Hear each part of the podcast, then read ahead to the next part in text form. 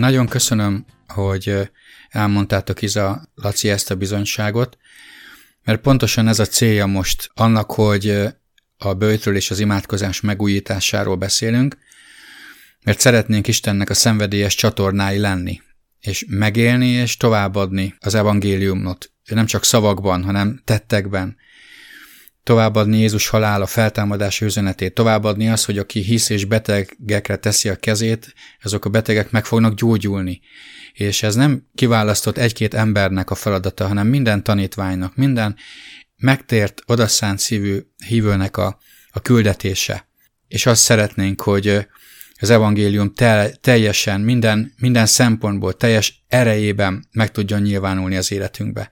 Igaz? És ezért kezdtünk el ezzel foglalkozni. És annak az útja, hogy ez megtörténjen, hogy egy Istennek odaszánt szellemi erőben járó emberek legyünk, ennek az útja az imádkozás és különösen a böjtölésnek a megújítása, és hogy életmóddá váljon a részünkre az életünkbe. Úgyhogy néhány gondolatot szeretnék csak az elmúlt három összevetelből elmondani nektek emlékeztetőül, Ugye emlékeztek, hogy nem arról szól ez az üzenet, hogy, hogy legyen egy kampány egy pár hétig, és utána semmi, hanem hogy beépüljön az életünkbe, életmódunk részévé váljon a bőt és az imádkozás. Ugye Jézus azt tanította, hogy aki odaszánt tanítvány, annak az életének szerves része a bőt, hasonlóan az imádkozáshoz és az adakozáshoz. Ugye megnéztük Isten igényéből, hogy, hogy mi történik akkor, amikor Istennek szenvedélyes emberei odaszállják magukat Istennek. Bőjtölnek, imádkoznak, megalázzák magukat, és keresik Istent. Ugye láttuk Esdrást, láttuk Nehémiást, láttuk Dánielt, és láttuk Esztert. Vannak közös ismertető jegyeik, például mindegyiküknek Isten után égő, vágyakozó szíve volt, nem az érzéseikre figyeltek, hanem imádkoztak, bőtöltek, megalázták magukat, megfeszítették a testüket, és keresték az Urat, keresték a válaszokat, keresték az kiutat, keresték azt a védelmet, azt az áldást, azt a kijelentést, amire szükségük volt. Kitartóak voltak, ebben is azonosak teljesen, nem adták fel addig, amíg nem kaptak választ. És mindig Isten beszéde alapján bőjtöltek és, és imádkoztak, nem a saját vágyaikat akarták ráerőltetni Istenre. Ugye ezeket az embereket, és még sok más embert, akiről nem beszéltünk, Isten arra választotta ki, hogy, hogy, hogy mondjam, megváltoztassák a történelmet. Mert ha belegondoltok csak Eszter életébe, az, hogy Eszter oda került, az Isten tökéletes terve volt, és azért, hogy a zsidó nép megmeneküljön a Hámánnak a gonosz terve elől, hogy ne tudják kiirtani Izraelt, mert ez volt a terve az ördögnek.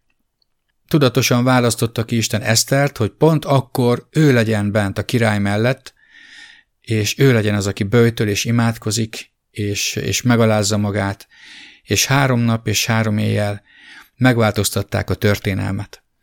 És azt kell mondjam neked, testvérem, hogy téged Isten tudatosan választott ki, hogy ott, ahol élsz, megváltoztasd emberek életét, megváltoztasd az életek történelmét megváltoztasd az embereket, ahogy imádkozol és ahogy böjtölsz, ahogy keresed az Urat. Ugye nem csoda, hogy a sátán ennyire el akar bennünket tántorítani a helyes a bibliai bőjtől, mert akkor Isten terve meghiúsulna, de ha találna Isten olyan embereket, és hiszem talál benned is olyan embert, aki engedelmeskedik, az azt fogja jelenteni, hogy sok ember, sok család fog megtérni, megújulni, meggyógyulni, megszabadulni, te magad is, és rajtad keresztül mások is. És lehet, hogy már elkezdted a bőtölést, és lehet, hogy tapasztaltad is ezt az akadályoztatást, de azt szeretném mondani, hogy tarts ki és ne add fel. Ha ilyen nagy az ellenállás, akkor az azért van, mert jó az irány, de a test még túl erős. Ezért kezelésbe kell vennünk. Isten válaszolni fog az imádra és a bőtödre. Legyél ebben biztos. Az nem biztos, hogy azonnal, de hogy válaszolni fog, az biztos. Ha kitartóan, alázatosan keresed őt, válaszolni fog, mert ő maga mondta, hogy akik engem keresnek, azok meg fognak találni. De a bőjtel nem tudunk Istenre hatást gyakorolni. Soha ne legyünk büszkék arra, hogy bőjtölünk. Isten nem lehet lekenyerezni a bőjtel. A bőjt nem érdem. A bőjt az értünk van. Ez nem Istent változtatja meg, hanem bennünket változtat meg. És a lényege a minőség. hogy milyen szellemi tartalma van. Nem az, hogy mennyit nem eszel, vagy milyen hosszan nem eszel, hanem az, hogy milyen szívvel teszed.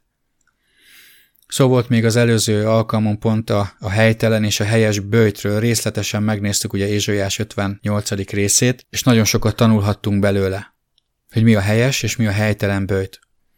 Az, ha valaki Isten szerint bőjtöl, annak óriási és nagyon hatalmas mélységű áldásokat készített Isten. A kérdés az, hogy mennyire vágyunk ezekre az áldásokra, mennyire szeretnéd ezt az áttörést az életedben, mert mindenért annyit fogsz adni, amennyit neked ér.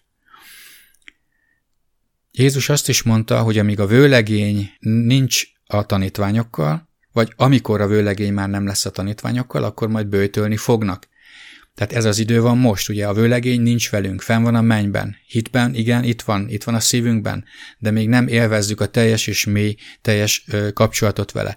Amíg vissza nem jön, addig az ima és a bőjt az nem egy lehetősége Jézus követőinek, hanem hát úgy mondom, hogy egyfajta elkötelezettsége, vagy kötelezettsége is.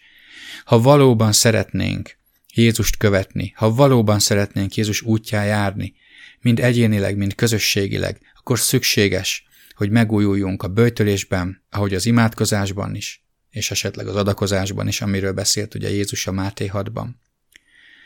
Ahhoz, hogy szellemi erőben tudjunk járni, ahhoz nélkülözhetetlen, a szellemi felkészültségünkhöz nélkülözhetetlen, hogy ne a testünk vezessen, ne az egónk vezessen, hogy én ezt gondolom, én így érzem, vagy én ezt akarom, hanem a szellemi emberünk, a Szent Szellem vezessen bennünket.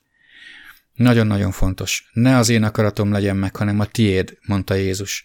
És ez volt az ő győzelmének a, a kulcsa, hogy mindig az Isten akaratát kereste. És ahhoz, hogy ezt mi meg tudjuk tenni, vissza kell szorítanunk a saját akaratunkat, a saját akarásunkat, a saját egónkat. Erről szólt az eddigi három rész nagyon röviden összefoglalva, és most szeretnék tovább menni, és a sorozatunk befejező részében megnézzünk néhány példát az új szövetségből, az egyéni és közös bőjtölésre és imádkozásra, és a végén szeretnék válaszolni néhány kérdésre, illetve lehetőség lesz arra, hogy ha neked felmerült bármi kérdésed, akkor arra megpróbálunk válaszolni. Vágjunk bele, és kérlek, hogy figyeljetek. Az új szövetségben sok helyen találkozunk egyéni és közösségi bőjtel, és csak néhány példát szeretnék felhozni nektek. Érdemes ezeket feljegyeznetek, és utána járnatok. Pálapostól még még Saulus volt, és üldözte Jézus Krisztust és tanítványait, Damaszkuszba ment, és Jézus megszólította őt. Ezután bekísérték Damaszkuszba, és azt olvassuk róla, a Abcsel 9-ben, a 9. versben még hozzá, tehát az Abcsel 9.9-ben, hogy három nap és három éjjel böltölt és imádkozott. Ennyi kellett ahhoz, hogy Jézus teljesen át tudja formálni az ő szívét, és fel tudja készíteni arra, hogy teljes szó szerint pálforduláson menjen át, és elkezdje hirdetni Jézus Krisztust. Ananiást küldte hozzá Isten, és amikor imádkozott érte, megnyíltak a szemei, bemerítkezett, evett, és azonnal elkezdte hirdetni Jézus Krisztust. Tehát Pálapostolnak a szolgálata egy háromnapos, erőteljes bőjtel kezdődött. A következő történet Cornélius története, őről az apostolok cselekedetei tizedik részben olvashattok. És a harmincadik versben látjuk azt, hogy Cornélius bőjtölt és imádkozott, és ilyen módon kereste Istent. Amikor egy angyal megjelent neki, és eloszta Isten üzenetét, hogy hívja el Pétert, mert majd ő hirdeti számára azt, amit Isten neki mondani akar. És Péter eljött, és hirdette a Jézusról szóló örömhírt. És ez volt az első eset, amikor Isten nyilvánvalóvá tette, hogy a pogány, tehát a nem zsidó nemzetek számára is érvényes Jézus Krisztusban az ígéret, hogy hitáltal ők is meg tudnak igazolni, kedvessé tudnak lenni Isten előtt. Hát Cornelius biztos nem tudta, hogy mit indít el az ő bőtölésével és imádkozásával, de valójában elindított egy óriási változást az egyházban. Fordulópont volt az evangélium terjedése szempontjából az, hogy a zsidó tanítványok felismerték, hogy nem csak a zsidóké Jézus, hanem mindenkié. Az apostolok cselekedetei 13. részében olvasunk az első részekben, első versekben egy részt, amikor az antiokai gyülekezet előjáróiról van szó, akik bőjtöltek és imádkoztak, és Szent Szellem megszólította őket, hogy küldjék ki Pált és Barnabást arra a munkára, amit ő elkészített a számukra. Úgy tűnik, hogy az antiokai gyülekezet vezetőinek rendszeres szokása volt, hogy imádkoztak és bőjtöltek, és egy ilyen alkalommal szólt hozzájuk a Szent Szellem. És mi volt ez a válasz? Megint egy sarokpont, megint egy óriási változást. Egy nagy áttörést hozott az egyház életében, hogy Isten elküldte Pált és Barnabást olyan területekre, ahol eddig még nem jutott el az evangélium. Tehát az egyház növekedésében, terjedésében óriási jelentőségű volt az, hogy ez az öt vezető bőjtölt és imádkozott. Eljött az idő, hogy kiterjedjen az örömhír távoli vidékekre is. Fantasztikus. El sem tudjuk képzelni, testvéreim, hogy milyen változások tudnak jönni, hogyha odaszántan imádkozunk és bőjtölünk. Az 1 Korintus 7-ben olvashatunk Pálnak a házaspárokra vonatkozó tanácsairól. És az 1 Korintus 7.5-ben azt mondta a házaspároknak, hogy ne fosszák meg magukat egymástól, ha csak nem, bőjtölnek és imádkoznak. Vagyis Pál azt mondta, hogy a házaspárok gyakorlata lehet az, hogy ők együtt bőjtölnek és imádkoznak, és közben nem űzik a kedvteléseiket, ugye ahogy Ézsaiásnál láttuk, tehát nem szereznek örömet egymásnak, hanem megvárják, amíg a bőjt és az ima az lezárul, Istenre koncentrálnak, Istent keresik együtt, és amikor ez bezárul, utána szabadok arra, hogy egymáshoz térjenek, és, és örömöt szerezzenek egymásnak. Pál úgy beszél a saját szolgálatáról, hogy ő gyakorta bőjtölt és imádkozott. Ezt a 2 Korintus 6. részében és a 11. részében is meg tudjátok találni. Pál a saját gyak, ö, szellemi életének a bevet részeként beszélt arról, hogy ő gyakran bőjtölt. És úgy hiszem, hogy Krisztus igazi szolgáinak ma is életmódjukká kell váljon az imádkozás és a bőjtölés. Aztán van még egy eset, ami, ami a, a bőjtnek a, a rossz értelmezését, illetve a rossz használatáról szól, amikor a zsidók nagyon kiakadtak már pára és meg akarták ölni, az apostolok cselekedetei 23. részében olvashattok arról, hogy volt 40 nagyon elkötelezett zsidó, akik azt mondták, hogy addig nem esznek és nem isznak, amíg meg nem ölik a pált. Tehát ez a 40 ember bőjtött hirdetett egy célért. A cél az volt, hogy megöljék Pált. Na most, ugye ez, az, ez a 40 ember vagy éhen halt, vagy átkozott lett. Ugyanis azt mondták, hogy ők átok alatt kötelezik el magukat arra, hogy a Pált megölik. Tehát vagy éhen haltak, hogyha kitartóak voltak, vagy átkozottak lettek, ha nem tartották meg ezt az ígéretüket. Isten ugyanis megőrizte Pált. Ez egy rossz célú bőjt volt. Ez egy önakaratú bőjt volt. Ők kitaláltak valamit, amiről azt gondolták, hogy Isten akarata, mert mi lehetne más, mint hogy ezt a szektás őrültet eltüntetik a föld színéről. Isten is ezt akarja, biztos, de ezt nem akarta Isten. Tehát nagyon vigyázz arra, hogy miért bőjtölsz és miért imádkozol. Az legyen összhangban az Isten tökéletes akaratával, ne pedig az ellen menjen. De Isten nem hallgatta meg ezt a bőjtöt, megőrizte Pált, és még sok-sok időn keresztül tudta őt használni és, és megőrizte minden támadásból. A bőjt az a testünknek és a lelkünknek, az egónknak az alárendelése a szellemünknek, hogy felismerjük és meg tudjuk tenni Isten akaratát. Úgy is beszél erről, mint a test és a lélek gyötrése. És már beszéltünk arról, és szeretném újra felhívni a figyelmeteket rá, hogy a test a legnagyobb ellenségünk. A legnagyobb akadály, hogy felismerjük és meg tudjuk tenni Isten hangját, az a test. A testi természetünk, a testi emberünk.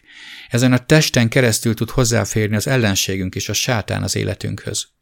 Ezért nagyon fontos, hogy meg kell feszíteni, halálba kell adni, meg kell öldökölni. És erről sokat beszél az új szövetség, és itt csak kettő ígére szeretném felhívni a figyelmeteket, és ezt felolvasni, ebből két részletet, a rómaiakhoz itt levél 8. részéből, és a Galata levél 5. részéből. És kérlek, hogy figyeljétek meg ezekben, ebben a részletekben a test és a szellem harcát, küzdelmét egymással. És mivel jár az, ha a tested irányít, és mivel jár az, ha a szellem irányít.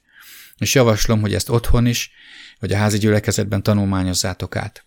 Az első ige, tehát a Róma 8, 5. verstől a 9. versig. Róma 8, 5-től 9-ig. Mert a test szerintiek a testiekre törekednek, a szellem szerintiek pedig a szellem dolgaira. Mert a test szerinti gondolkozás halál, a szellem szerinti gondolkozás pedig élet és békesség. Mert a test szerinti gondolkozás ellenséges Istennel szemben, mivel nem engedelmeskedik Isten törvényének, mert nem is teheti. A test szerintiek nem lehetnek kedvesek Isten előtt. Ti azonban nem test szerintiek vagytok, hanem szellem szerintiek, ha valóban Isten szelleme lakik bennetek. És ugyanebben a részben, a nyolcadik részben a 12-től a 14. versig is felolvasom. Róma 8, 12, 14. Ezért testvéreim, nem vagyunk adósok a testnek, hogy test szerint éljünk. Mert ha test szerint éltek, meghaltok. De ha a test cselekedeteit a szellem által megöldöklitek, éltek. Mert akiket Isten szelleme vezet, azok Istennek a fiai. Amen. A másik igerész pedig a Galata levélből van, a Galata 5, 16-tól a 25. versig, tehát a Galata 5, 16-tól a 25. versig így szól. Azért azt mondom, szellem szerint járjatok, és a test kívánságát ne vigyétek véghez. Mert a test a szellem ellen törekszik, a szellem pedig a test ellen, ezek pedig egymással ellenkeznek, hogy ne azokat cselekedjétek, amiket akartok. Ha azonban a szellem vezet titeket, nem vagytok a törvény alatt. A test cselekedetei pedig nyilvánvalók, amelyek ezek. Paráznaság, tisztátalanság, bujálkodás, bálványimádás, varázslás, ellenségeskedés, versengés, féltékenység, harag, önzés, széthúzás, pártoskodás, irigység, részegeskedés, dobzódás és ezekhez hasonlók. Ezekről előre megmondom nektek, amit már korábban is mondtam, hogy akik ilyeneket cselekszenek, Isten országának örökösei nem lesznek. De a szellem gyümölcse szeretet, öröm, békesség, hosszú tűrés, szívesség, jóság, hűség, szelítség, mértékletesség. Az ilyenek ellen nincs törvény.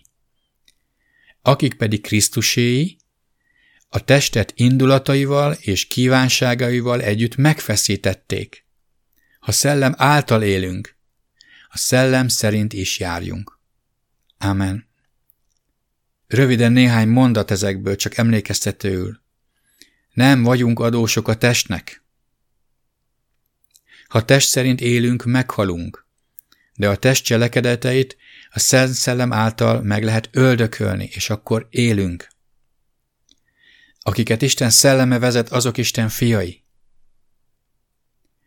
Azt mondja, szellem szerint járjatok, és ne a test kívánságát vigyétek véghez. Tehát képesek vagyunk erre. Azt mondja, hogy a test cselekedetei nyilvánvalók, de azzal szemben állnak a szellemnek a gyümölcse. És azt mondja, hogy akik a Krisztuséi, tehát mi azok vagyunk, igaz? A testet indulataival és kívánságaival együtt megfeszítik. Tehát a testet az indulataival és a kívánságaival együtt, az egóval együtt megfeszítik. Képesek erre, akik Krisztuséi, hogy szellem szerint járjunk. Tehát mindkét résznek ez a fő üzenete. A testet követve a halálba jutunk, a szellemet követve élni fogunk. Tehát a Szent Szellem segíteni fog a böjtölésben, segíteni fog megtörni a tested uralmát, az ego befolyását, a kötelékek, az igáknak az összetörését. De neked ehhez őt kell választanod a testi vágyak és kívánságok helyett. Testvéreim, biztosak lehetünk abban, hogy Isten mindig jobban tudja, hogy mire van szükségünk. Ezért akkor vagyunk a legbölcsebbek, ha rábízzuk magunkat, a családunkat, az életünket, és alkalmassá tesszük magunkat arra, hogy Isten jó és tökéletes akaratát felismerjük, és azt meg is tegyük. Hát ez a két dolog a legfontosabb. Minden helyzetben felismerjük Isten akaratát, és meg is cselekedjük azt az akaratot. Mind a kettőhöz az Isten szerinti helyes bőjt és imádkozás vezet. A Máté evangélium hatodik részében Jézus világossá tette, hogy nagyon fontos mind az egyéni, mind a közös bőjtölés és imádkozás. És most a következő percekben arról szeretnék beszélni nektek, hogy mennyire fontos mind a kettő, az egyéni és a közösségi bőjtölés és imádkozás is. A közösségi ima nem helyettesíti az egyénit. Ha részt veszek ima összejöveteleken, azzal nem pótlom be azt, hogy hétközben egyáltalán nem imádkozom. De ugyanúgy az egyéni ima sem helyettesíti a közösségit, hiszen hogyan tudok összekötődni a testvérekkel. Ahol ketten vagy hárman összegyűlnek az ő nevében, ott van közöttük. Hát hogy teszem ezt meg, ha nem vagyok velük közösségben? Tehát Isten nagyon sok áldást küld a helyesen bőjtölő őt kereső hívőknek egyénileg is, és közösségileg is. Tehát nagyon erőteljes az, amikor közösen imádkozunk, és összekötjük a szívünket és a, a hitünket. Csak emlékezzetek, hogy mennyi ima meghallgatást kaptunk már az elmúlt években, és annak következtében, hogy van, van egy csoport, aki kitart és imádkozik. Aztán láttuk azt is, hogy a vezetők milyen fontos, hogy közösen imádkozzanak. A vezetők és az előjárók szálljanak időt arra, hogy, hogy imádkozzanak és böjtöljenek együtt. Tudnatok kell, hogy Isten tökéletes terveket készített az ő gyülekezeteire, minden felé, amerre vannak, az antiókiaiban is, és a miénkre is, és a házi gyülekezetedre is. Megvannak a tervek. Nekünk nem kell kitalálni ezt, hanem megtalálni kell, felismerni, ahhoz pedig alkalmassá kell tenni magunkat. Nagyon sok gyülekezetben azért nem mennek előre a dolgok, mert a vezetők saját fejük után járnak, vagy az felekezeti rendszereik szerint élnek, de az Abcsel 13-ban ugye olvastuk, hogy a vezetők bőtöljenek és imádkozzanak, és úgy keressék az Isten akaratát. Tehát nincs erről részletes leírás, hogy hogy történt, én úgy tudom elképzelni, hogy összegyűltek egy napon, és például kiadtak néhány étkezést, együtt voltak, imádkoztak, olvasták az írásokat, azokról beszélgettek, dicsérték az urat, imádták az urat, csendben várakoztak, és Isten tudott hozzájuk szólni. Tehát alkalmassá tették arra a szívüket, hogy szólni tudjon Isten hozzájuk, és amikor többeknek ugyanazt mondta, és megmondták egymásnak, akkor az egy pecsét volt. Igen, Isten szólt hozzánk. Meg vagyok győződve, hogy máskor is szólt így Isten az antiukai gyülekezetben, de volt egy adott pillanat, amit fel is jegyeztek, ami a Pál és a Barnabás kiküldésére az ő szolgáltukra vonatkozott. Hol tudunk közösen imádkozni és bőjtölni? Az első szintér az a házasság. Pál azt mondta, hogy addig, eh, amíg imádkoztok és bőjtöltök, mondta a házas párnak, addig ne éljetek együtt, ne éljetek szexuális életet, örömszerzés eh, ne legyen közöttetek, hanem annak is megvan az ideje. De megvan az ideje az imának és a bőjtnek. Tehát az egyik szintere a közös imádkozásnak az a házasság.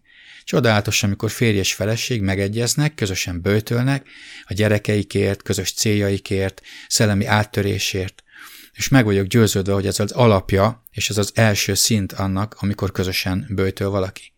Ugyanígy kibővítve a család, hogyha több hívő van a családban, meg tudtok egyezni, akkor nagyszerű az, hogy egységben, hitben, közös célokért tudtok imádkozni, bőtölni és keresni Istent. Aztán ilyen szintere lehet a házi gyülekezet, ahol a házi gyülekezetben összefogtok, és, és elkeritek Istent, hogy miért bőjtöltök, és imádkoztok, és megfeszítitek a testeteket, és keresitek Istent, összefogtok, és Isten válaszolni fog. Vagy akár térségi szinten, ahol több házi gyülekezet összefog, vagy több gyülekezet összefog, vagy országos szinten, vagy nemzetközi szinten, világszinten, tehát egészen el lehet menni magas szintekre, és ezek mind-mind a közös bőtölés és imádkozás szinterei. Vagy az is lehet, hogy valaki szeretne egy áttörést az életében, de nincs a családjában vagy a közvetlen környezetében olyan, akivel ezt meg tudná osztani. Ezért keres egy testvért, akiben megbízik, akivel össze tudja kötni a szívét, vagy akár két testvért, és együtt bőtölnek, ketten vagy hárman azért a célért, és Isten nagyon sokszor válaszol. Fontos tehát a közös imádkozás, a közös bőtölés? Nagyon fontos. Azt olvassuk a cselekedetek könyvébe, hogy napi gyakorlat volt a közös imádkozás, ugye templomban is és házanként is összegyűltek. Erről most részletesen nem akarnék szólni, de érdemes átgondolni ezt, hogy elég sok közös imádkozás fel van jegyezve a Bibliában. Például, amikor a tanítványok várakoztak a Szent Szellemre, ott a felházban, vagy amikor Péter és János mentek az imádkozás órájára, ugye az ékes kapun keresztül, és megálltak az ékes kapunál, és csoda történt, és, és megnövekedett az Istennek a népe.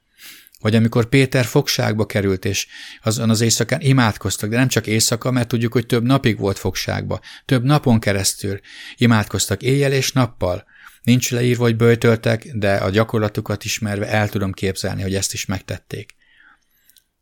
Vagy amikor Pétert és Jánost elfogták, a Sanhedrin elé állították, utána szabadon engedték, és az Abcsel négy végén olvashatjuk, hogy közösen imádkoztak, összegyűltek és kiáltottak az Úrhoz, míg a hely is megmozdult, és beteltek Szent Szelemmel. Pálapostól nagyon fontosnak tartotta, hogy a helyi gyülekezetekben az imádkozásnak elsősége legyen, a közös imának. Azt mondta az 1 Timóteus 2 elején Timóteusnak, miközben tanácsot adott arra, hogy hogyan vezesse, hogyan kormányozza Timóteus fiatal vezetőként a rábízó gyülekezetet, azt mondta nekik az 1 Timóteus 2.1-ben, hogy mindenek előtt arra kérlek, hogy tartsanak könyörgéseket. Tartsatok könyörgéseket, imádságokat, esedezéseket, hálaadásokat minden emberért, királyokért, fölöttesekért, hogy nyugodt, csendes életet élhessetek. Mert ez jó és kedves dolog, ami megtartó Istenünk előtt. Jó, tehát 1 Timóteus 2 első három verse ezt mondja. Első számú dolognak kell lennie egy helyi gyülekezetben a közös imádkozásnak. De tudjuk, hogy a közös imádkozás és a közös böjtölés akkor ér valamit, ha egyénileg is megvan alapozva. Tehát amikor böjtölésről beszélünk, akkor imádkozásról is beszélünk. A bőjt ima nélkül lehet, hogy csak egy koplalás lesz. Erre nagyon figyeljünk oda. És ha végignézzük az írásokat, azt látjuk, hogy amikor böjtölésről beszélünk, akkor imádkozásról és az igével való közösségről is beszélünk. Emlékezzetek, hogy Jézus hogyan tanította a tanítványait imádkozni. Ebből született az a bizonyos mi atyánk néven ismert ima. Ez egy minta, az nem egy, egy ismételendő forma, hanem egy minta. Erről már sokszor beszéltünk, és ma nem fogok. De Jézus gyakorlati alapelveket is adott az imádkozásról. Legyen egy meghatározott időd, legyen egy meghatározott helyed, amit elválasztasz, hogy ott keresd az Istent, hogy ott kiálts hozzá, ahol ki tudod zárni a zavaró tényezőket, a telefont, a családot, teendőket. Vagy ha megkaptad Istentől a nyelveken szólás ajándékát, azt elsősorban azért kaptad, hogy önmagadat építsd vele. Ezért használd, amikor egyedül vagy, ha imádkozz nyelveken. Amikor egyedül vagy, és úgy vagy, hogy nem tudod, hogy hogy imádkozz, használd ezt a csodálatos ajándékot, és ezzel építeni fogod magad. Ha mások is hallják, akkor, akkor vigyázz, akkor csak nagyon csendben vagy magad imádkoz nyelveken, mert azt tanítja a Szentírás, hogy ha többen vannak együtt, és nyelveken imádkoznak, csak akkor tegyék, ha van valaki, aki meg is magyarázza. Tehát ha nincs magyarázó, akkor, akkor, akkor ne tedd, ne zavard vele a, a, a többieket.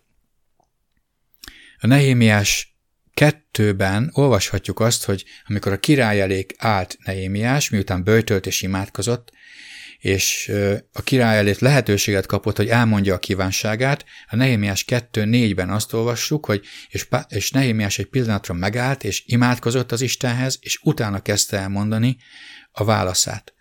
Javaslom, hogy ez egy nagyon jó gyakorlat. Amikor döntést kell hoznod, vagy fontos kérdésre kell válaszolnod, állj meg egy pillanatra, Magadba kiálts az Istenethez. Uram, adj bölcsességet. Uram, mit mondjak most? Mi az, ami a te akaratod? Mi az, ami előre viszi a te munkádat? Mi az, amit most mondanom kell? És amikor fohászkodtál magadban, akkor, akkor ami gondolatot kapsz, az lehet, hogy Istentől van. Sőt, hát bízunk abban, hogy őtőle van, hiszen ő válaszol. Beszéltünk arról is, hogy nagyon bölcs dolog összekötni a bőtölést imádkozással és ige olvasással, ige tanulmányozásával. Így kapjuk meg sokszor Isten válaszát. Mi imádkozunk, aztán olvassuk a Bibliát, és találunk benne válaszokat. Imádkozz bölcsességét, vezetésért, amikor olvasod és tanulmányozod az igét. Még néhány gyakorlati javaslatot szeretnék mondani az egyéni és közös bőthöz és imádkozáshoz, és utána rátérünk a kérdésekre. Az első javaslatom az, hogy Válasz egy alkalmas időszakot, és előre határozd meg, hogy hogyan böjtölsz. Akár egyénileg, akár ha közösségben teszitek, határozzátok meg. Melyik napon, melyik időszakban, és hogyan nem eszünk, nem iszunk, vagy. Jó? Tehát ez nagyon fontos. Mikor gyűltök össze imádkozni? Hogyan böjtöltök? Például csütörtök reggel 8-tól péntek reggel 6-ig fogunk böjtölni, és akkor ezt mindenki tudja. Úgy böjtölünk, hogy nem eszünk, csak iszunk, folyadékot veszünk magunkhoz. Vagy szombat estétől vasárnap estig. Mindegy. Az a lényeg, hogy határozz el előre. Én azt látom, ha nincs elhatározva előre, hanem azt mondom, elkezdem, és majd ameddig, az hamar véget fog érni. Beszéld meg a családtagokkal előre, ez a második tanács, tanácsom, javaslatom, hogy ne zavarjanak, ne akkor készítsék el a legfinomabb kedves ételedet, bár lehet, hogy ez része lesz a test gyötrésének, nem tudom, vagy a lélek gyötrésének, de beszéld meg, hogy most egy olyan időszakod van, amikor keresed az urat, és lehet, hogy a közös étkezésekben így nem veszel részt. Érdemesnek tartom imával lezárni a bőjtöt, sőt közben is imádkozni, imával indítani, és imával befejezni. Ha közösen bőtöltök, és közös bőt van, akkor a közös bőt alatt meg kell beszélni, hogy mikor lesz ima alkalom. De ha ketten vagytok a férjeddel, feleségeddel, akkor is. A közös imádkozás során pedig nagyon fontos javaslatom, hogy figyeljetek egymásra. Egyeztessétek az ima témákat, és meg lehet osztani, hogy ki mit kapott a bőjt alatt például Istentől, hogyha az az ima a végén van. És a létszámtól függően imádkozatok. Ha ketten vagytok, nem kell csoportokra osztani, mert nem lehet, de ha vagytok többen, 8-10, akkor lehet két-három fős csoportokra is akár osztani. Ami nagyon fontos, nem szükséges mindig mindenkinek mindenért imádkoznia. Ha ugyanis az én testvérem, akivel együtt bőtöltem és imádkoztam, imádkozik valakiért, vagy egy témáért, és én áment mondok rá, akkor én olyan, mintha én mondtam volna ki. Tehát, hogy mondják ezt ilyen fiatalosan, lájkolom, egyetértek vele, mintha én mondtam volna. Inkább azt javaslom, hogy legyen több, rövidebb kör a rendelkezésre álló időben, mint hogy egy valaki mindenért imádkozik, és a többieknek már nem marad. Ha van mondjuk 8-10 ima téma, akkor aki elkezd imádkozni, az válasszon kettőt, hármat, amit a szíve, amire a szíve rádobban, ember, személy, cél, imádkozzon érte, és kérje Isten mutassa meg neki, melyek ezek, és utána adja tovább a szót. Következő is imádkozik, és következő is. És ha végén még marad, akkor folytassatok egy újabb kört. Ha még marad időtök, lehet nyugodtan imádkozni újra azért az emberért, akiért már valaki imádkozott, hogyha mást mutatott neked az Úr, hogy imádkozz még egy másik dologért is annak az embernek az életében. Jó? Tehát nagyon fontosnak tartom ezt, hogy, hogy a közös imák azok ne az legyen, hogy öten ötször végigimádkozzák ugyanazt a tíz témát. Ha ima témákat keresel, Kíváncsi vagy arra, hogy mi a, mi a legközelebb ahhoz, hogy hogyan imádkozunk mondjuk egymásért, hogyan imádkozunk a gyülekezetért, akkor ajánlom figyelmetekbe, nézzétek meg, hogy Pál hogyan imádkozott a gyülekezetekért, hogyan imádkozott az emberekért. Ezek fel vannak jegyezve az ő leveleiben, mi is készítettünk erről egy kis összefoglalót, és ha valaki kéri, annak elküldöm, vagy a, a házi gyülekezetekben el tudjátok kérni a vezetőktől. Jó, most pedig szeretnék rátérni a kérdésekre. A bőtől szóló sorozat végén kérdésekre válaszolni, e, és ha még valakinek ezután is marad kérdése, amire nem kapott választ, az kérdezze majd meg, lehetőség lesz rá. Jó? Tehát néhány kérdés. Először is. Mi a bőjt, és mi a bibliai célja? A bőjt az az ételtől, ritkább esetben a folyadéktól való tartózkodás szellemi célok érdekében. Tehát a bőjt az, hogy nem eszek, vagy nem eszek és nem iszok bizonyos ideig. A célja pedig az, hogy elmélyítsük az Istennel való kapcsolatunkat, hogy szellemben érzékenyebbek legyünk, erősebbek legyünk, legyen bennünk szellemi erő, és az életünket és a döntéseinket ne az egónk, tudod, az én akarom, én érzem, én így gondolom, befolyásolja, ne a testünk és az érzéseink befolyásolják és vezessék, hanem képesek legyünk felismerni Isten akaratát, és meg is cselekedjük azt minden élethelyzetben. A bőjt az nem koplalás. A bőjt az nem Istenre való hatásgyakorlás. A bőjt az engem változtat meg, és nem az Istent. Következő kérdés, mikor érdemes bőjtölni? Én azt javaslom, hogy akkor érdemes bőtölni, ha úgy érzed, hogy távol kerültél Istentől, hogy kevés a szellemi erőd, Vagy szeretnél Istentől vezetést, védelmet, vagy kijelentést kapni, vagy megérteni egy igét, vagy szeretnéd, hogy a családtagjaid megtérjenek, megmeneküljenek, hogy kiszoruljon az életedből a bűn, a családodból is. Szeretnél megszabadulni kötelékekből, igákból. Szeretnél gyógyulást látni a saját életedbe, a családod életében. Szeretnél erőteljesebb bizonyságtevő lenni. Szeretnél több erőre és hatalomra szertenni, ami Istentől kapsz, azért, hogy másokat építs. Tehát ha szeretnél egy megújult, hittel és szellemmel teljes, eredményes, Úrért tűzben égő, nem langyos vagy hideg tanítvány lenni. Technikai szempontból pedig akkor érdemes böjtölni, amikor időt tudsz szánni az imádkozásra és az Isten keresésére. Ennélkül könnyen koplalássá válhat a bőjt. Arra is kell vigyáznunk, hogy ne nevezzük át a koplalást utólag bőjtnek. Jézus tanítványaiként életmódunk szerves részévé kell, hogy váljon a rendszeres egyéni és közös böjtölés és imádkozás. A következő kérdés. Hogyan készüljünk fel szellemileg és lelkileg a bőjtre? Hogyan készüljünk fel, ha már tudjuk és akarunk bőjtölni? Nagyon fontos, hogy legyen célja a bőjtnek és az imának. Miért imádkozol? Mit fogsz kérni Istentől? Mit akarsz elérni? Ezt a célt hozd összhangba az Istennek az igéjével. Ne te találd ki, ne akar nyomást gyakorolni, ne egy döntésedet akard Istennél elérni, hogy adjon rá áldást, hanem keresd az Urat. Ez az első, legyen célja, amit Isten rendel az életedbe. A második, hogy úgy készülj fel, hogy szállj időt az imádkozásra és az igeolvasásra. Döntsd el pontosan, meddig fog tartani. Mikor lesz a kezdete, mikor lesz a vége, és hogy közben mikor tudsz imádkozásra és igé tanulmányozásra időt szánni. Az sem rossz, hogyha eldöntöd, hogy melyik részt fogosod olvasni a Bibliából.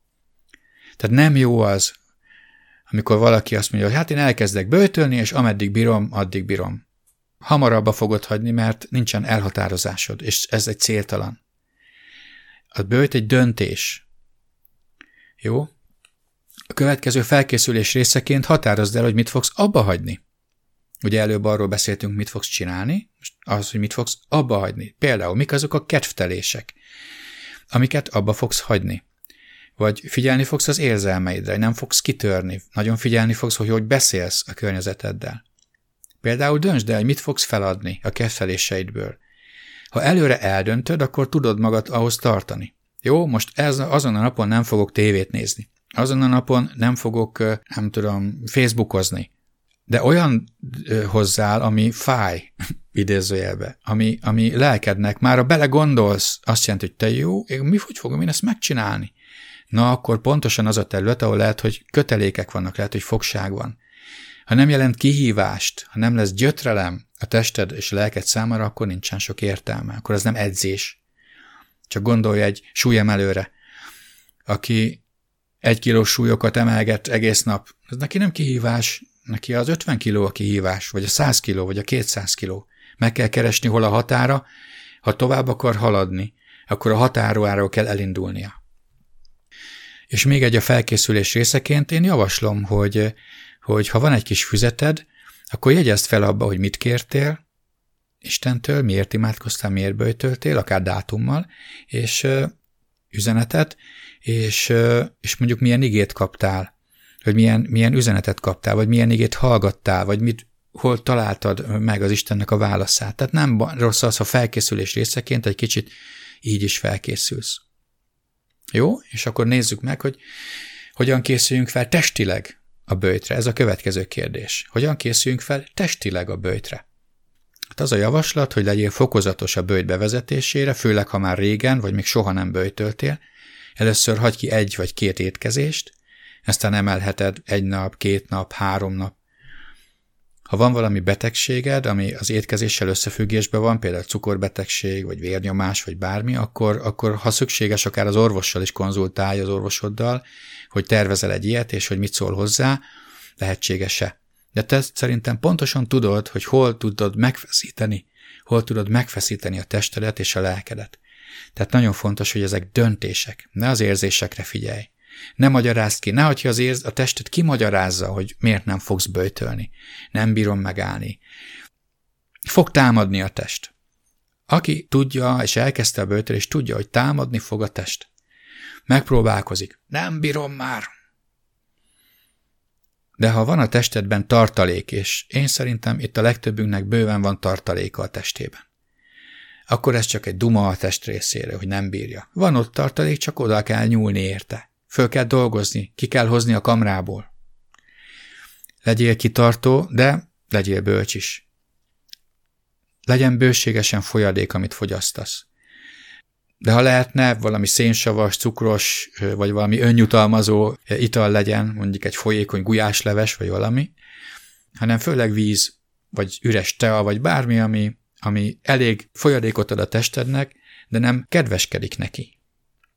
Jó, figyeld a gondolataidat, mennyi mindent ki fog majd találni, hogy ú, most akkor finom gyümölcslevet, vagy ezt, vagy azt, legyél ebbe bölcs. És nagyon fontos, amikor befejezed a bőtöt, amikor befejezzük, ne legyen önjutalmazás.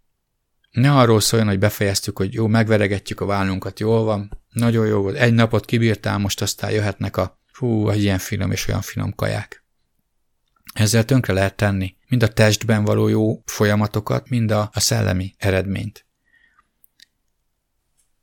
A bőtölésben megújuló ember képes önuralmat gyakorolni, mértékletességet gyakorolni. Ezt is meg kell tanuljuk, hogy mértékletesek legyünk. Ugye, mit olvastunk a szellem gyümölcsére? A mértékletesség. Menjünk tovább. Egy étkezés kihagyása bőjtnek számít-e? Ha szellemi célból történik, és erőfeszítést jelent neked, a testednek, a lelkednek, és áldozatot jelent, meg kell feszítenie a testedet, akkor igen. De fontos, hogy ne csak az legyen, hogy nem eszel, és akkor azt mondod, Istenem, én bőjtöltem, hanem mi a bőjt? Imádkozás, igével való közösség, Isten keresése, szerves része. Tehát azt az időt, ami felszabadul az étkezésből, mondjuk próbáld oda szánni az Istennek a keresésére. Fontos, hogy ha egy étkezést is hagyunk ki, akkor tudj abban az időben mondjuk foglalkozni Istennel, az igéjével, tudj imádkozni. Egyébként egy étkezés kihagyása sokszor megtörténik akkor is, amikor nagy hajtásba vagyunk. Mégsem nevezzük bőjtnek. De ha előre elhatározott, hogy kihagysz egy étkezést, mert most kezded beépíteni az életedbe az bőtölést, az nagyon jó. De ha már ennek a gondolatára is felháborodik a tested, és a lelked, akkor tényleg itt az ideje elkezdeni a bőtölést, mert úgy tűnik, hogy nagyon a test irányít. Következő kérdés. Elége, ha a bőjt alatt csak a kedvteléseimet nem űzöm? Hát attól függ. Ahogy beszéltük, a bőjt elsősorban az ételektől és a kedvtelésektől való tartózkodás, ugye ezt olvastuk az Ézsójás 58-ban. De ha az a kedvtelésed már iga, megkötözöttségé vált, függőségé vált, és ezzel a gyötrődsz, ha fogságban tart, akkor akkor igen, akkor ez is nagyon fontos, hogy kezd el ezzel küzdeni. De mindenképpen szükséges valószínű, hogy, hogy erőteljes, kitartó bőjt és ima induljon el azért, hogy attól a dologtól dohányzás, tévéfüggés, Facebook függés, kávéfüggés, vagy bármi meg tud szabadulni. Következő kérdés, hogyan lehet részleges bőtöt gyakorolni? Ugye itt van például Dániel. Ugye Dániel olvasott egy igét, és elhatározta, hogy ő ezt meg akarja tudni, kereste annak az értelmét, ezért megalázta magát az Isten előtt, és részleges bőjtben kezdett, azaz megsanyargatta a testét azzal, hogy nem evett kívánatos ételeket, és nem ivott csak vizet. Nagyon meg akarta érteni Isten igéjét. A test megkapta a szükséges táplálékot, ami bőségesen elég ahhoz, hogy létezzen, hogy éljen, hogy de nem kapott a mai példával élve csokikákat, sütikét, cukorkát, gumicukrot, kólát, stb. Tehát te tudod, hogy mit, jel- mit jelent neked megfeszítést, hogyha hosszabb ideig nem eszed, vagy nem teszed. Egy nagyon fontos dologra azért itt felhívom a figyelmet, Dánielről mindig úgy beszélünk, hogy ő három hetes bőjtöt tartott. Nem. Dániel elkezdett részlegesen bőjtölni. Három hét múlva jött meg Istennek a válasza. De én úgy gondolom, úgy érzem, hogy ha egy hónap múlva jött meg, akkor Dániel egy hónapig böjtölt volna. Ha két hónap múlva jött meg, akkor két hónapig böjtölt volna. Ha egy év múlva, akkor egy évig böjtölt volna. Miért? Mert annyira szerette volna megtudni Istennek a válaszát. Kérdés, mennyire vágysz válaszokat kapni Istentől? Mennyire vágysz a változásra? Mekkora vágy van benned, hogy szellemileg megerősödj, megújulj, hogy forró, tűzelégő ember legyél? Ez fogja meghatározni, hogy mit fogsz érte hajlandó feladni az életedből. Lehet egy részleges bőcélja tényleg egy igától, egy köteléktől való szabadulás, ahogy említettem, telefonfüggés, Facebook, csoki, kóla, dohányzás, kávé, nas, bármi. Én azt javaslom, határozz meg egy időszakot, és csináld végig. Add be az időszakba, nem nyúlsz ezekhez a dolgokhoz. És a végén, az időszak végén nézd meg, hogy szabad vagy-e. Ha nem vagy szabad, folytasd és kezd el újra. Közben ker- imádkozz és keresd az urat. Olvastuk az Ézsójás 58-at. Minél inkább igei lesz a bőtöd, annál jobban jönnek azok a válaszok. Ha elkezdesz úgy bőtölni, ahogy Isten mondja, akkor már az elején az igákat le fogod tudni törni az életedből, és ki fogod tudni dobni. Ha nem vagy szabad, az derül ki a bőtölésben, hogy nem vagy szabad, függsz például a kólától, ahogy én fügtem fiatal hívőként a kólától, akkor, akkor semmi értelme, hogy egy ideig bőtölök, utána azt mondom, hát igen, hát én nem vagyok szabad, akkor folytatom ugyanúgy, mint előtte. Akkor ez nem jelentett szabadulást, nem ért el a célját. A cél, hogy semmi ne akadályozza meg azt, hogy kövesd az urat. Semmilyen iga, semmilyen kötelék. Következő kérdés. Lehet-e munkanapon vagy munka közben bőtölni? Sok a házi munka, gyerekek, ott gondozni kell őket, stb. Lehet-e így bőtölni? Hát figyelj, nézd meg az alapelveket. Megfeszítést jelente neked. Tudsz-e közben időt szállni, hogy Istent keresd, akár a nap végén? És akkor azt mondom, hogy igen. Ha a bőjtel akarsz nyomást helyezni Istenre, vagy befolyást gyakorolni rá, akkor nincs értelme. Az Ézsaiás 58 szerint valóban komoly kihívást jelent az Isten szerinti bőjt, de az áldása is nagyon komoly. Tehát minél nagyobb a vágyakozás benned, annál nagyobb árat vagy hajlandó megfizetni. Tehát azt gondolom, igen, lehetséges, de amikor elkezded a bőjtöt, és amikor bezárod a bőjtöt, azért szállj időt az Istenre, keresd őt, alázd meg magad az Úr előtt, imádkozz, és ha ezt nem teszed, nagyon könnyen csak egy koplalás lesz belőle. Jó? Következő kérdés, hogyan bőjtöljön az, aki fizikai munkát végez? Hát, ha lehet, akkor végezze a bőjtöt, amikor pihenőnapja van, és tud jól figyelni az igére vagy az imára. Vagy az is lehet, hogy kihagy egy-két étkezést, mert a fizikai munkában ez nem akadályozza, mert a testének lesz ereje, és helyette mondjuk elvonul és imádkozik. Tehát az ebédidőt arra szánya. Isten a szívet vizsgálja, azt nézi, hogy, hogy hogyan teszed, hogy mit vársz, hogy, hogy mennyit számít számá, számodra az, hogy most megfeszítsd a testedet, hogy tényleg uralkodni akarsz a testeden. Nem szabályokat kell betartani, nem magyarázkodni kell, hanem Istent kell keresni. Tehát segíthet az például, hogyha valaki munkahelyen mondjuk nem megy el mindig kávézni, vagy kólázgatni, vagy nem megy ki állandóan cigizni. Már az is ezt jelenti, hogy igen, most én megfeszítem a testemet. Jó, tehát lehet ilyen módon. Következő kérdés, mi van, hogyha váratlanul a bőti napomon komoly fizikai munkát kell végezni? Hát, egy-két napos bőjt alatt én azt tapasztaltam, hogy a fizikai erőm azért annyira nem fogy el. Tehát nem veszítem el annyira az erőmet részleges bőt alatt meg különösen nem.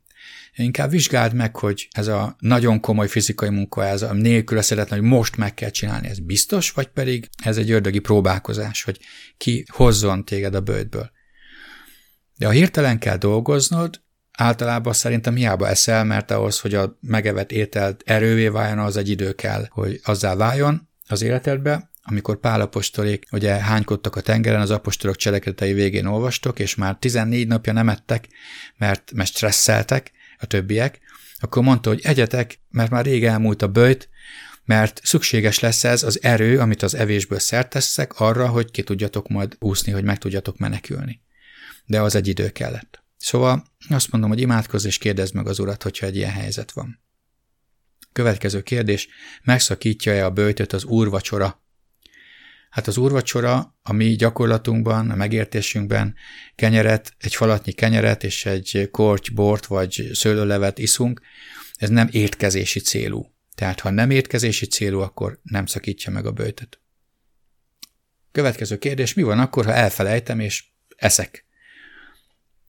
Megint az van, Isten a szívedet nézi. Ha tényleg véletlen volt, ha tényleg elfelejtetted, hagyd abba az evést, és folytasd a bőjtöt.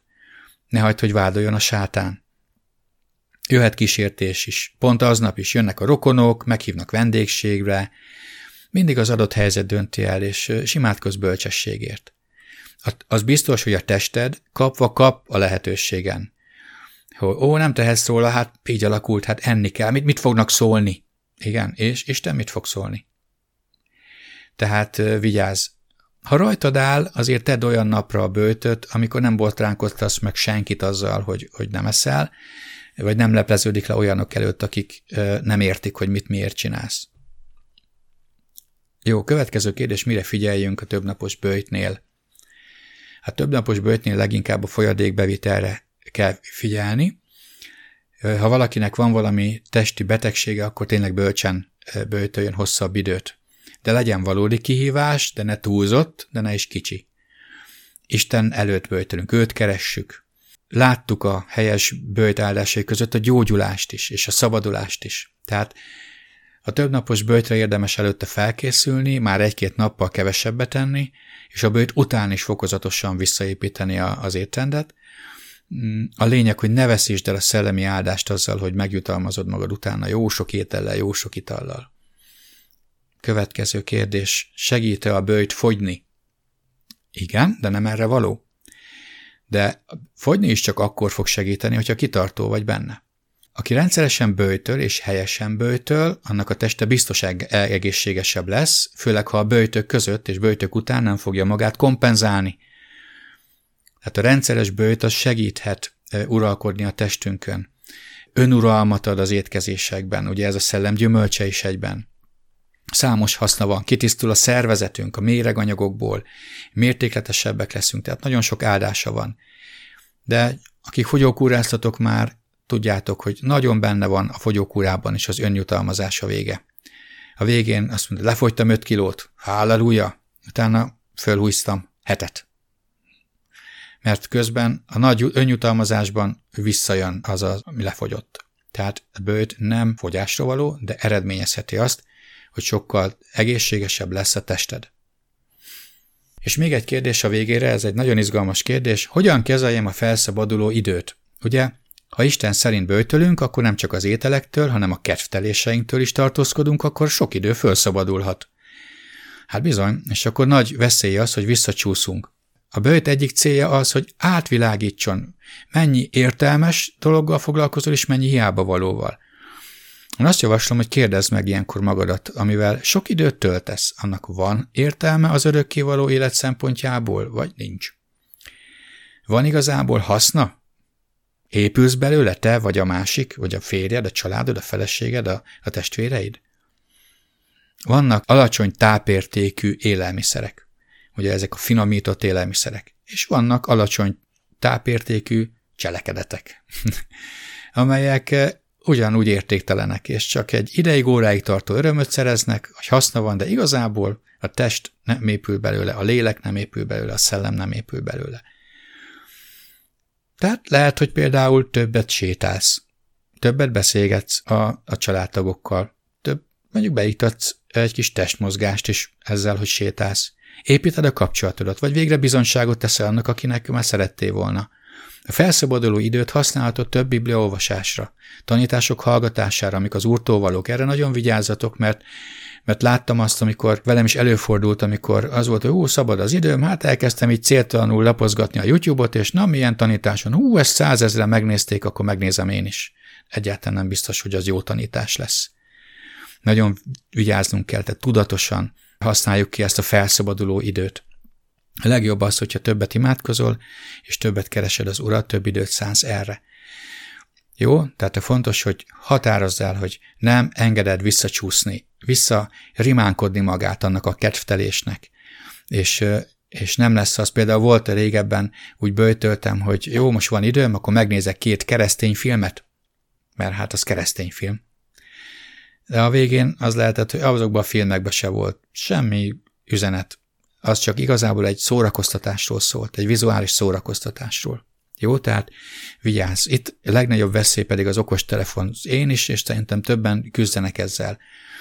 Az a célja a világnak, hogy legyengítsen, és az okostelefonnal is már helyettünk akar gondolkozni, ettől okos. Rá akar venni olyan döntésekre, olyan cselekedetekre, amire igazából nincsen szükségünk. Tehát meg kell vizsgáljuk ezt, hogy, hogy mennyire függünk tőle, mennyire iga az életünkben az okostelefon, a Facebook, az alkalmazások, a játékok. Jó, tehát ezt nekem is üzenet, hogy, hogy, hogy mennyit lógunk rajta, mennyit foglalkozunk vele, mennyit van a kezünkben. Nekem még túl sokat, többet, mint ahogy kellene. Tehát érdemes kizárni az életünkből. A bőt kiválóan alkalmas erre. Jó? Ezek voltak azok a kérdések, amit megválaszoltam, és, és mielőtt imádkoznánk, szeretném feltenni a kérdést, hogy van-e nektek olyan kérdésetek, amire esetleg keresitek a választ. Jó, hát én nem látok senkit, aki jelentkezne, akkor ezzel a témával, az a négy részben a bőttel való foglalkozást befejeztük, de nem a bőtölést. Igazából ennek most kell kezdődnie. Tehát az lenne nagyon fontos, hogy minden eddiginél élesebben legyen ez az ige, a következő ige az életünkben, ne csak hallgatói, hanem megcselekvői is legyünk az Istennek az igéjének. Ha áttörést szeretnénk az életünkben, akkor nagyon nagy szükség van arra, hogy helyreállítsuk az Isten szerinti bőtölést és az imádkozást. Ezáltal nagyon-nagyon sokrétű hasznora fogunk szertenni, és hasznot fogunk hajtani, ami Urunk, ami Istenünk számára. És mielőtt még imádkoznék, el ne felejtsétek az evangéliumot. Jézus Krisztus kegyelmének az evangéliumát. Sem elhinni, megélni, se hirdetni. Mert ez a világ rohan a katasztrófába nem csak természeti kizsákmányolás miatt, a klímaváltozás, meg sorolhatnánk, hanem az emberek erkölcsi romlása miatt, a pénz, a hatalom, a szexuális bűnök, a büszkeség elöntötte ezt a világot. De Isten úgy szerette ezt a világot, hogy odaadta az ő egyszülött fiát. Hogyha valaki hisz benne, el ne vesszen, hanem örök élete legyen. Mert nem azért küldte el Isten az ő fiát Jézust erre a világra, hogy elítélje, hanem hogy megmentse ezt a világot, hogy kihozza a sötétségből a világosságra az embereket. Most aki hisz abban, hogy Jézus helyette és érte halt meg a keresztem, az nem kerül az ítéletre, hanem örökké Istennel lesz. Mi követtük el a bűnöket, de Jézus vállalta a következményét, mert annyira szeretett bennünket. Ez a szeretet általános és szól az emberek felé, de ez a szeretet akkor válik személyessé, ha te elfogadod Jézust személyesen uradnak és megváltódnak. Elismered, hogy eltévedtél, a saját utadon jártál, hogy lázadó, bűnös életet éltél, és ezért képtelen vagy megérteni és, és megtalálni az Istent. Hogy elfordultál Istentől. Mindannyian ilyen természettel születtünk, de ő azért küldte el a fiát, érted és értem, hogy új természetet adjon nekünk, hogy képesek legyünk Isten útján járni, hogy megbánjuk a bűneinket, és higgyünk Jézusban, megtérve a hiába való régi életünkből. Ez az evangélium lényege. A kereszt, amely a középpontban van. Isten ad egy új természetet, és képessé tesz arra, hogy a régi romlott életünk helyett új és jó döntéseket tudjunk hozni, helyre tudja állítani, ami leomlott, ami, ami, ami elromlott, a kapcsolatainkat, az életünket, a céljainkat, a jövőnket. Szellemét adta a szívünkbe, Isten fiai lettünk, gyermekei lettünk, és erőt kaptunk arra, hogy tanúskodjunk mellette, testvéreim. Így Isten szeretete személyessé tud válni az életünkre. Ne felejtsétek el ezt hirdetni, mert lesz egy nap, amikor mindenkinek meg kell állnia Isten előtt, és számot kell adnia az életében, mit tett, és vagy jó cselekedett Isten szerint, nem a testnek vetett, hanem a szellemnek, és akkor és örökre Istennel lesz, vagy pedig örökre távol lesz tőle, és az örök szenvedés helyére kerül. Távol legyen. Nem Isten akarata az, hogy az emberek elvesztenek, hanem az, hogy megtérjenek, és az igazság ismeretére eljussanak. Amikor böjtölünk és imádkozunk, ezt se felejtsük el, hogy embereket akarunk elérni, Jézus Krisztus számára, embereket elérni Isten számára, hogy erővel és hatalommal hirdessük az evangéliumot, hogy jelek és csodák kísérjék az életünket, és így Jézus hű és hatékony tanítványai tudjunk lenni. Igen, ámen. Szeretnék akkor röviden imádkozni. Menj, atyám, nagyon hálás vagyok neked azért a kegyelemért, hogy te vagy, hogy te megismertetted magadat velünk a te fiadban Jézusban. És én hálás vagyok ezért a népért, akikkel most együtt lehetünk, akik hallhatják a te szavadat, a te igédet. És ez a szívem vágya, Uram, hogy élő ige legyen ez az ő számukra. Hogy jó szívbe hújjon. Hogy elő tudják készíteni a szívüket az ige befogadására. Hogy meg tudják törni a testnek, az egónak az uralmát az életükben, és legyenek a Szent Szelem által vezetett tanítványaid. Urunk, hálákat adunk neked azért, hogy te szóltál és szólsz hozzánk, és köszönjük, hogy áll előttünk egy nagy feladat. Szeretnél bennünket használni, szeretnéd, ha tűzben égnénk. Nem akarod, hogy langyosak maradjunk. Nem akarod, hogy betegeskedjünk, hogy eltávolítsanak bennünket a saját vágyaink, a saját gondolataink, a saját egónk. Köszönjük, hogy megmutattad a kiutat. Uram, azért imádkozom, hogy újítsd meg közöttünk és bennünk a bőtölést és az imádkozást, az igével való közösséget. Együtt is és egyénileg is. Jöjjön el a te országod, és legyen meg a te akaratod, hogy minden helyzetben felismerjük azt, és meg is cselekedjük, hogy ezáltal dicsőséget és örömöt szerezzünk neked. Az Úr áldjon meg benneteket, és őrizze meg benneteket. A Jézus nevében. Amen.